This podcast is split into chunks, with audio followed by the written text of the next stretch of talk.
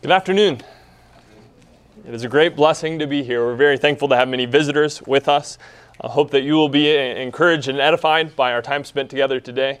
And if that is to happen, it's going to be because of the power of God's Word. That's where we want to keep the focus. Uh, that is what has the power to save, to build us up, to nourish us, to, to help us be who God wants us to be. If your Bibles aren't already open to uh, Matthew chapter 10, we will be coming back to this passage from time to time. Uh, if you'd like to go ahead and open your Bibles there. I want to, real quick, before we get into the sermon, just kind of reiterate uh, some of the announcements that, that Rick made. February 21st through the 23rd, um, that's a Friday, Saturday, and Sunday, we're going to have a series of studies uh, through the first four chapters of Genesis that Carl Ballard from um, Charleston, South Carolina will be leading us through. Uh, that that'll be Friday night at 7:30, and again at 8:30. Saturday at 2, 3, and 4 o'clock, and then Sunday our Bible class hour. He'll be teaching a study, and then he'll be preaching at 2 p.m. But want to encourage everybody to, to come to that if you are able. He and his family are considering uh, making a move to Pittsburgh uh, to, to, work with the group here. And so we want to uh, try to take advantage of that time, getting to know him as, as, well as his family. We just sang the song Stand Up, Stand Up for Jesus. Uh, and when we sing that, we're not primarily talking about physically standing up, even though we did that together. What we're encouraging one another to do in standing up for Jesus is to make our loyalty and support of Jesus and his cause known, to confess him before men, to firmly take our position in his ranks, to defend him in the public square.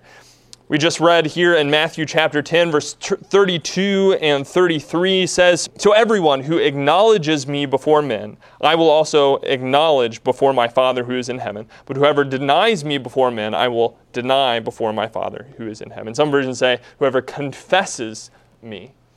And when we, when we see that here in Matthew 10, we're not simply talking about you know, our good confession that we make at, at baptism but before a, a group of people, we're, we're talking about something that we do continually. That we are continually confessing our faith in Christ, acknowledging our service to Him. Just as surely as confession is a condition unto salvation, confession must be the continual practice of the saved.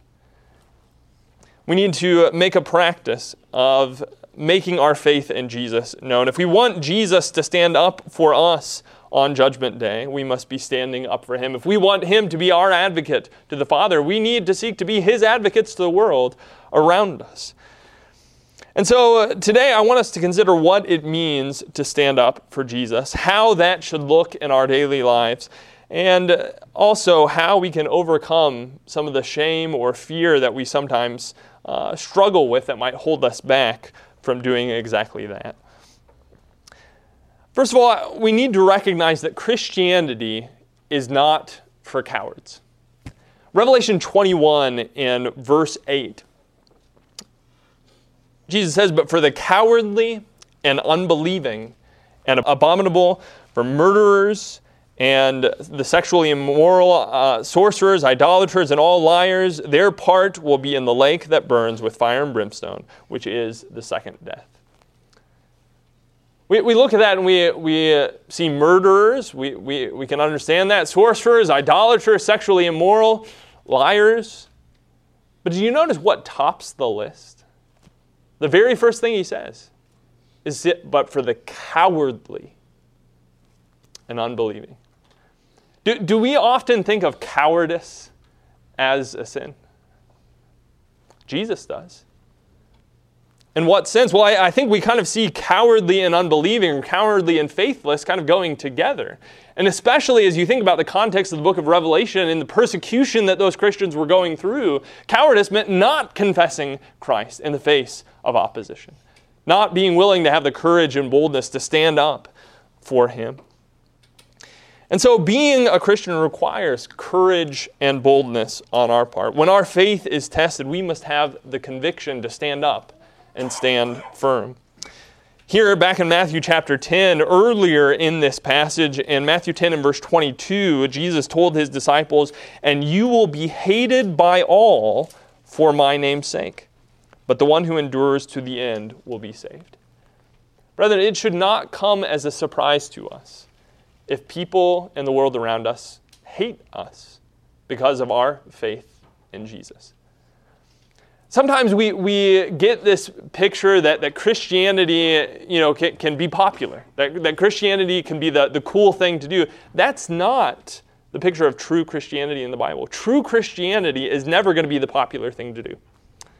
It's never going to be eh, accepted to the world. Jesus says, My disciples are, are in many cases even going to be hated for their service to me. We see uh, the same idea of persecution in the book of 1 Peter. If you look in 1 Peter chapter 2, starting in verse 20, Peter writes, For what credit is there if when you sin and are harshly treated, you endure it with patience? But if when you do what is right and suffer for it, you patiently endure it, this finds favor with God. For you have been called for this purpose since Christ also suffered for you, leaving you an example for you to follow in his steps. I want you to notice that phrase, for you have been called for this purpose. What purpose is he talking about?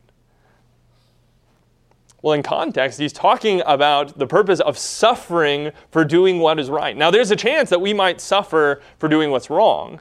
We, we ought not to think that just because people hate us or just because we're persecuted, that automatically means we're right. You know, maybe it's because we're hypocrites. Maybe it's because we are treating people hatefully. But if we are genuinely serving the Lord, we should expect that there will be times that we have to suffer for his name's sake. That, in fact, is what we're called to. If we follow in the footsteps of Jesus, Jesus himself was hated. Jesus himself suffered because of his righteousness, not because of anything that he did wrong. And so, if we are following in his steps, we, we ought to re- rejoice that we are, are worthy to walk in that same uh, path as He, because we know where those steps lead. In 1 Peter chapter 4, later on in the same book, in verse 12 and 13, Peter writes, Beloved, do not be surprised at the fiery ordeal among you, which comes upon you for testing, as though some strange thing were happening to you. But to the degree that you share the sufferings of Christ, keep on rejoicing so that also at the revelation of his glory you may rejoice with exaltation. If we suffer for being a Christian, it should not come as a surprise to us. Uh, you know, sometimes we think that if, if, if other people hate us, if other people dislike us, if other people aren't responding positively towards our faith or towards our efforts to, to share the, the message of the gospel, that we must be doing something wrong. You know, that, well, if people aren't responding the right way, then I, it, it must be my approach. It must be something that I need to change. Here he says, don't see that as a surprise. No, Jesus had many people reject him. Jesus was hated. And so, if we are truly following in his footsteps uh, and we suffer for it, we should, in fact, rejoice in that because we know where those footsteps lead. Again, Paul says in 2 Timothy chapter 3 and verse 12, indeed all who desire to live godly in Christ Jesus will be persecuted. Now, that doesn't mean necessarily that that every day all day we're going to be hated and people are always going to be trying to throw stones at us or anything like that. But brethren, if we have never been hated, if, if, if nobody has ever been offended or responded negatively to us, as a Christian, maybe we're not being the Christian that we need to be. Because here, time and time again throughout the scripture, it says that that is what we should expect. That is what Jesus himself uh, suffered here on earth. And if we are striving to reflect his character, we should expect that there are going to be times where we suffer the same. And so, Christianity is not for cowards. Christianity is for those who are willing to be committed to the Lord despite how the world is going to react. That is what God has called us to. And so when we think about this idea of standing up for Jesus, necessarily standing up means standing out. I want to ask uh, Levi Eaton to stand up for a second. Uh, and since he's back in the corner, I'm going to ask him to step a few steps ahead, come up here next to Stephen. Okay. And just stand right there. Thank you, Levi.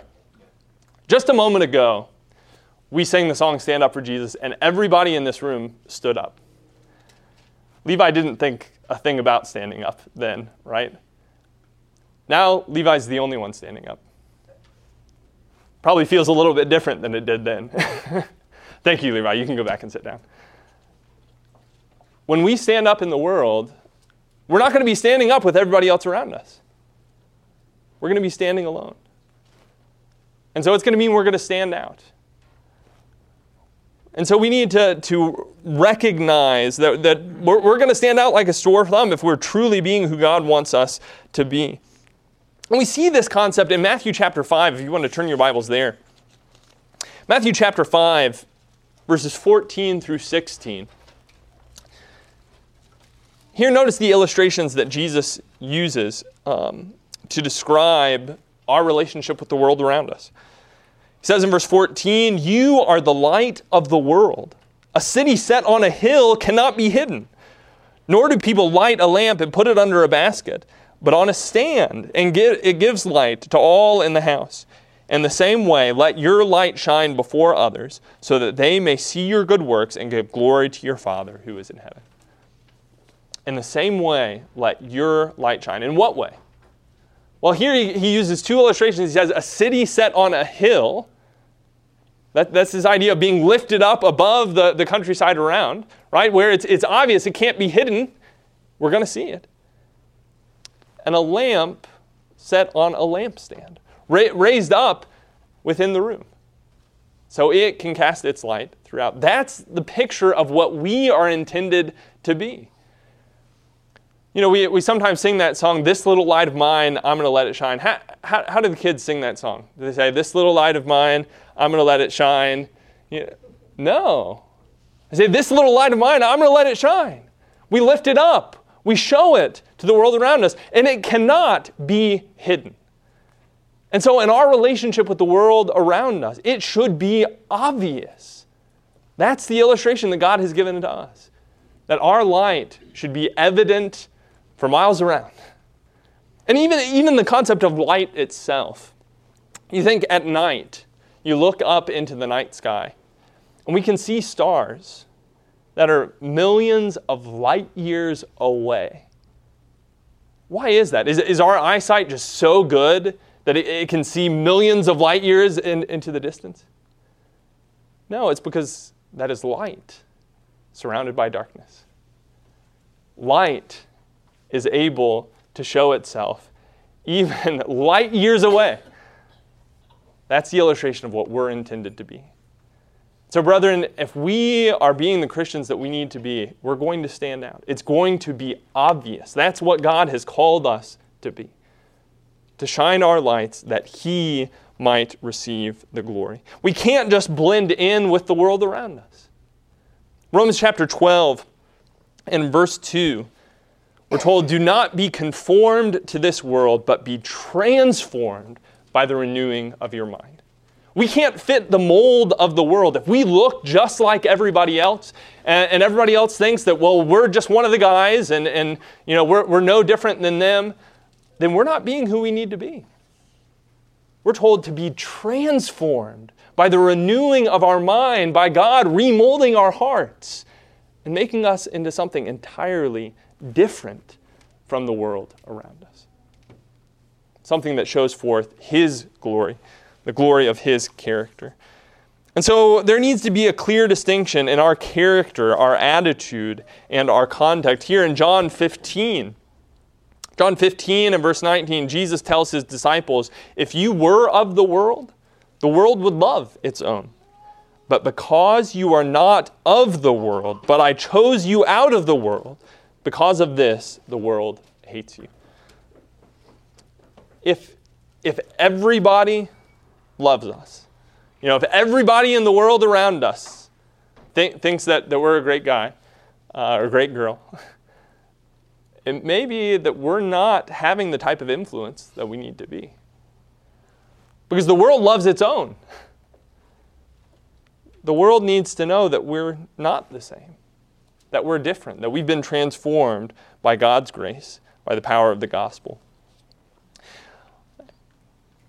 And so we need to make sure that, like Levi, we're actually standing up. If the world looks at us and we're just sitting down like, like all of them, then we're not doing our job as Christians. We need to be standing up. We need to be standing out um, that God might be glorified. But necessarily, standing up also means speaking out. Now, you, have heard the phrase, actions speak louder than words, and that's certainly true. But that's not intended to be an excuse not to speak, right? Because actions on their own don't fully communicate what God wants us to be communicating. We can't effectively shine our lights without holding up the light of God's Word. Because there in Matthew 5, it says that people were supposed to see our good works and glorify our Father in heaven. How is that going to happen?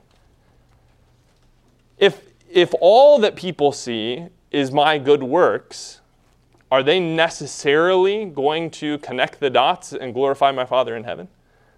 No, they're just going to think, well, Grady is a great guy. And he's really nice and he's really generous and, and he uh, does what's right. Wait a second. Is God getting the glory? Why not? Because shining our lights isn't only about our actions. Now, the, the point of actions speak louder than words is if our actions are in competition with our words, our actions are going to win out. Our words aren't going to have the effect. But shining our lights necessarily means proclaiming the message of the gospel, shining the light of God's word. And so, if, if we want people to truly glorify our Father in heaven, we have to be sharing the gospel. Can you imagine if the apostles uh, took the approach to evangelism that, well, we're, we're just going to go out and we're going to shine our lights by doing good works? But you know that that preaching thing, you know, with actually teaching people, we're, we're not going to worry about that. We, we think that we can just do the good works and and it'll accomplish what God wants it to. Would that have worked? How far would the gospel have gotten? No, certainly. God makes it very clear there in Matthew 5 that our actions are a significant, foundational part of shining our lights. But it's not that alone. We have to shine the light of God's word. Look back in Matthew chapter 10. Matthew chapter 10 and verse 27. Jesus here told his apostles, What I tell you in the dark, say in the light. And what you hear whispered, proclaim on the housetops. Here, we need to be proclaiming the gospel from the housetops. This isn't something just to be, you know, whispered in a corner somewhere. This is something that we need to be proclaiming.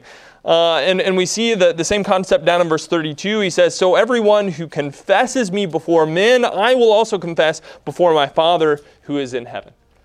What is that talking about? Is that just talking about, you know, when you were baptized and maybe your friends and family and some of the brethren were gathered around and, and you uh, expressed your confession of your faith in Jesus as the Christ? We see that in the scriptures. But here, what we're talking about is not just a one time thing. We're talking about actively confessing Jesus before men, before the world. That that needs to be our continual practice. We see this with the apostles themselves. If you look in Acts chapter 4, remember as the apostles of Peter, John in particular, are being persecuted, they're thrown into prison uh, and they're commanded no longer to preach in the name of Jesus. They're, they're brought out, and it says, Peter and John answered and said to them, Whether it is right in the sight of God to give heed to you rather than to God, you be the judge. For we cannot stop speaking what we have seen and heard. We cannot stop speaking what we have seen and heard. Does that describe us? You know, here Peter and John are thrown into prison. They're, they're dealing with a situation where their very lives may be at, at danger. But that's not going to stop them from speaking about their, their witness of Jesus. What about us? Well, you know, may, maybe they won't listen. You know, maybe they'll be offended. Maybe they'll, they'll get angry. Maybe uh, you know, this, this relationship will be broken. Maybe they'll look at me in a different way. Many times things like that stop us from speaking about Jesus. We can't deceive ourselves into thinking that we would continue speaking about him even if thrown in prison. It doesn't matter what kind of reception we get from other people. It doesn't matter if they listen or not. It doesn't matter if we are persecuted. God has given us a message that we shouldn't be able to help sharing. 1 Peter chapter 3 and verse 15 encourages us to sanctify Christ as Lord in our hearts, always being ready to make a defense to everyone who asks you to give an account for the hope that is in you, yet with gentleness and reverence. Always being ready. I think sometimes, you know, I, I struggle talking about Jesus to others because I, I, I, don't feel like I'm as equipped as I want to be. You know, I, I don't feel like I'm as prepared to talk to them about this or about that. But you know, there, there's one solution to not being prepared preparing. and that's exactly what God has told us to do. We are to make ourselves ready, that we, at any opportunity, anytime somebody asks us a question uh, about our faith, we need to be ready to share that with them. I think sometimes we're, we're like the student in the classroom who doesn't know the answer, and so uh, you know, he's trying to, to shrink back and, and make sure that the teacher doesn't call on him. Uh, we, we need to be like the student in the classroom who knows the answer and is, is, is raising his hand saying, Yes, I, I want to tell you the answer. That needs to be us and sharing the gospel with others because the power and significance uh, uh, and importance of the message that we have been given. Are we equipping ourselves for that?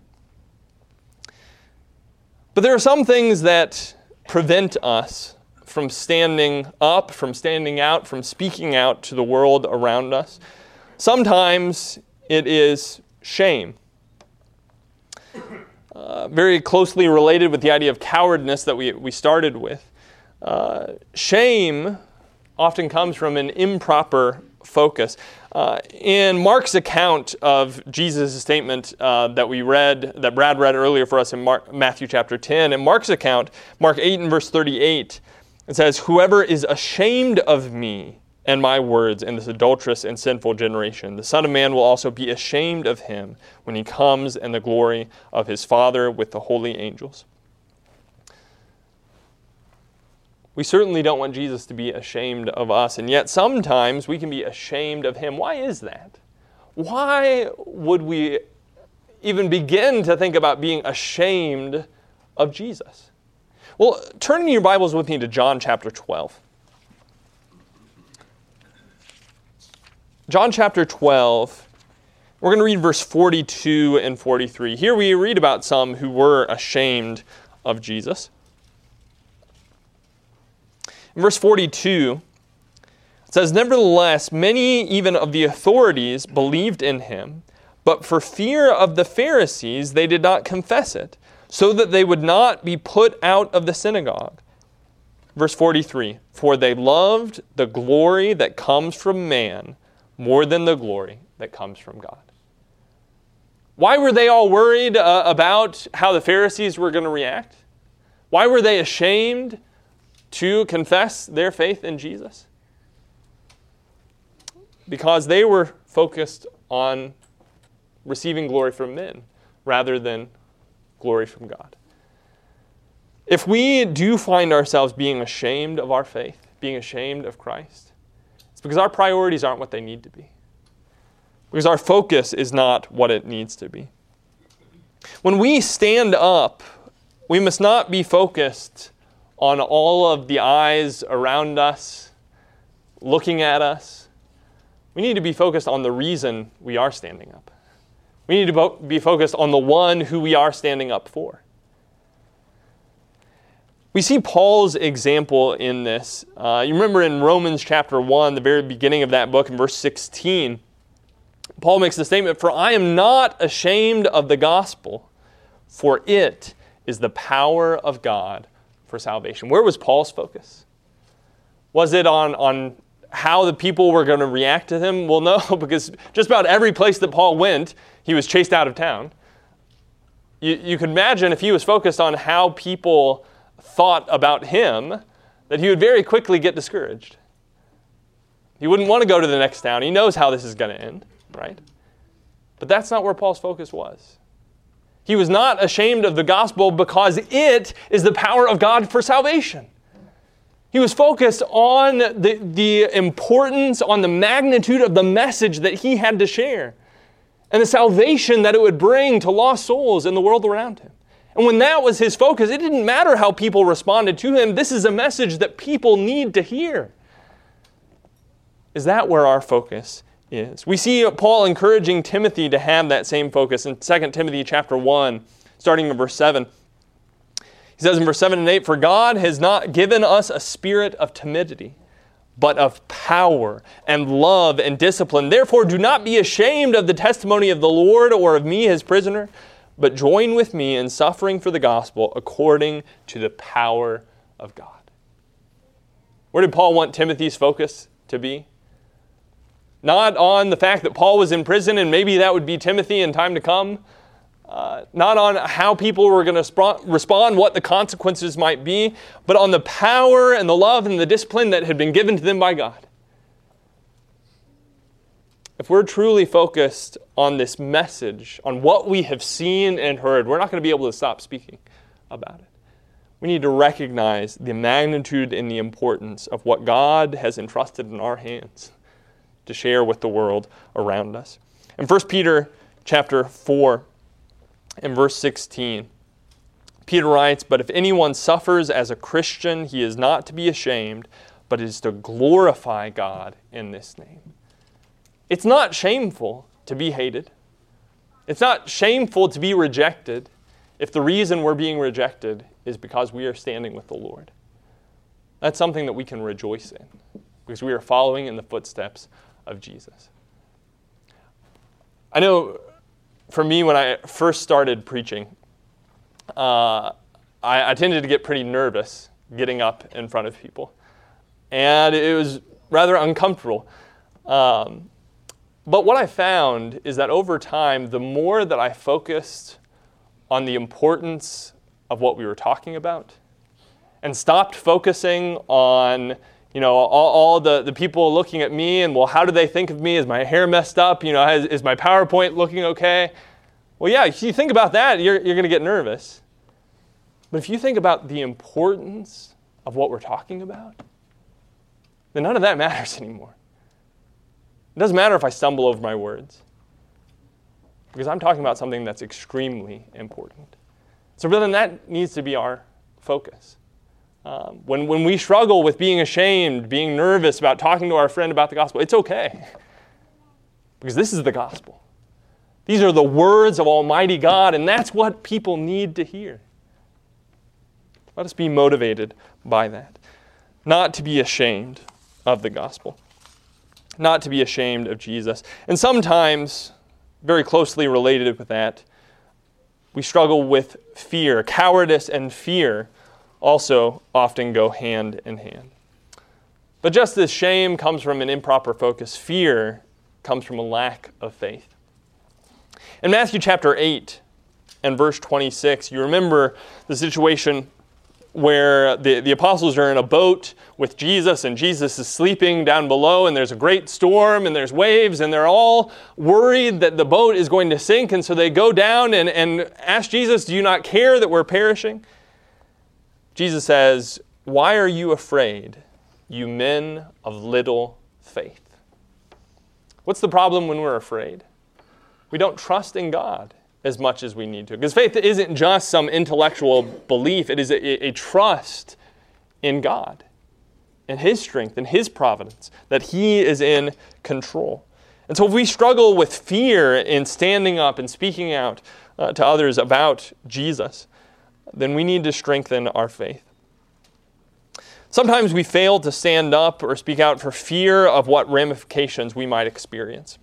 Maybe it will offend somebody or upset someone. Maybe it will cause tension in a relationship. Maybe it will break a relationship. I'll lose uh, a friend. Maybe I'll be ridiculed or reprimanded. Maybe my employer will take action against me uh, for bringing up my religion in, in the workplace. Maybe the government will label what I say as intolerant or, or hate speech. But, brethren, have any of us legitimately ever feared for our lives because we are talking about the gospel? By God's grace, that's not something that you and I, here and now, experience. But you know those apostles who said, We cannot stop speaking about the things that we've seen and heard? What kind of fears did they have to deal with? And to deal with a very real fear that they themselves might end up crucified, that they themselves might end up stoned. But that didn't stop them. Why not? Look back in the passage that we started with, Matthew chapter 10. Matthew chapter 10, starting in verse 28. Jesus says, And do not fear those who kill the body, but cannot kill the soul.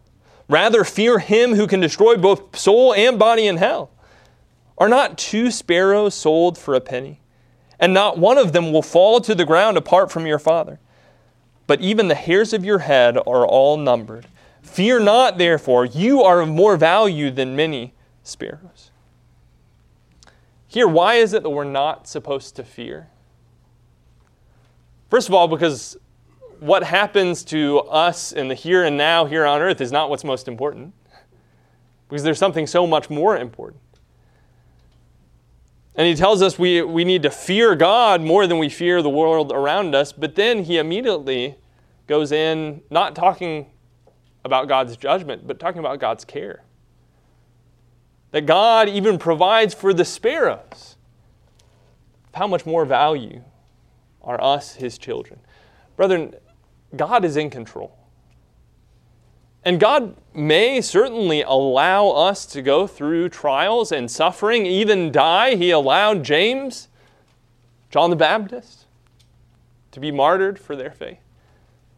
But God does not allow his children to suffer needlessly. We need to have a great confidence and great faith that God's in control. And that if I do, in time to come, even face a threat even of death, that my faith needs to be in the one who's conquered death. That that should not keep me from speaking of the things that I have seen and heard. That should not keep me from standing up for Jesus.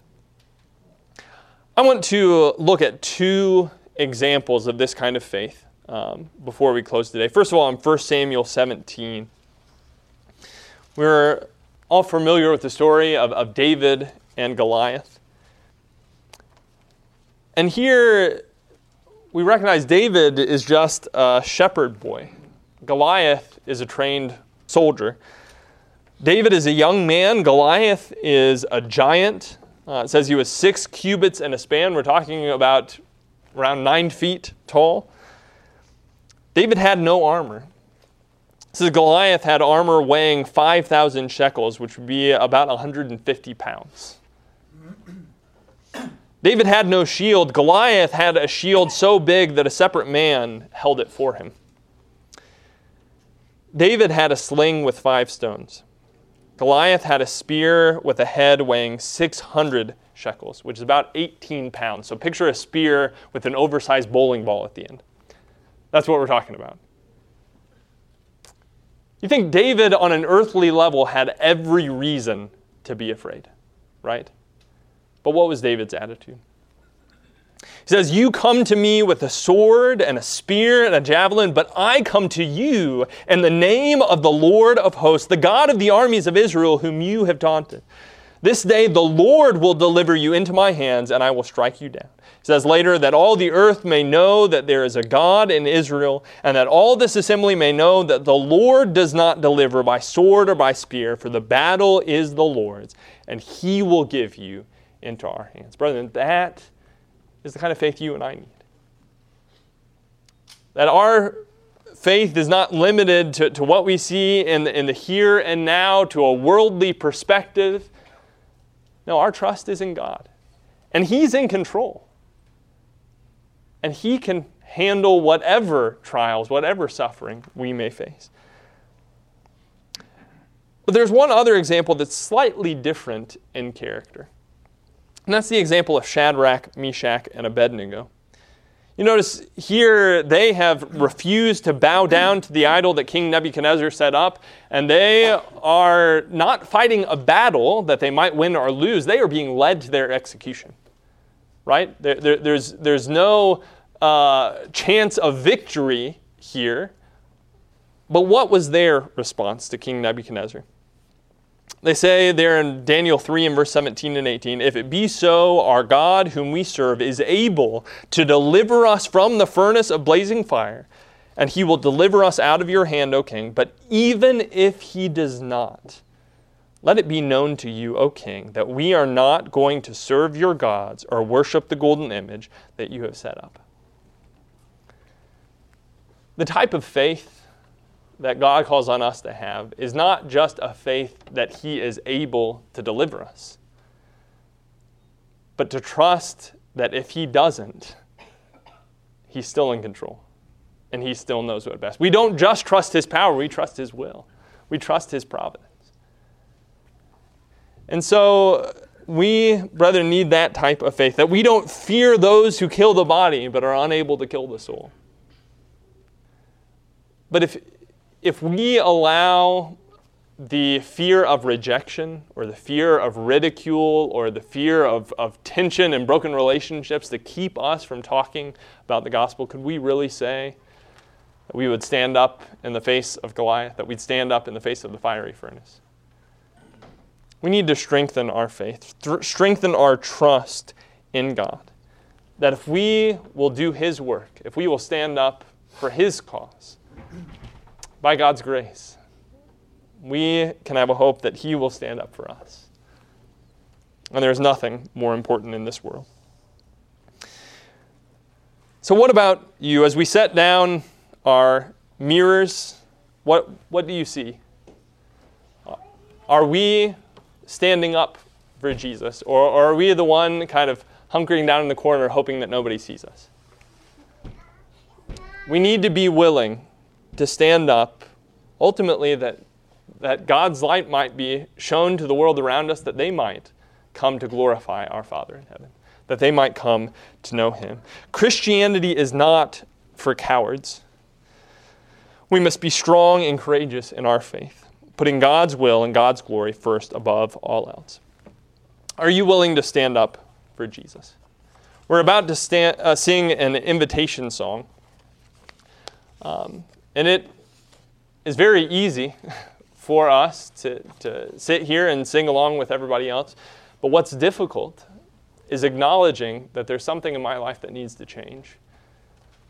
Acknowledging that there may be some sin in my life that I need to confess before these brethren, to, to ask for their prayers, to repent publicly and turn back to the Lord. To recognize maybe that I've never committed my life to the Lord, that I'm not saved that I'm lost in my sins, but by God's grace, if you're willing to stand up today, if you're willing to acknowledge your need for the salvation that Jesus has provided through his death upon the cross, you can confess your belief in Jesus as the Christ. You can bury the old man of sin in baptism. You can be raised to walk in newness of life. If you have some need today that's of a public nature that we can help you in turning back to the Lord and committing your life to Him for the first time, that's why we're here. If anybody is subject to the Lord's invitation in that way, we ask that you'll come to the aisle as we sing together.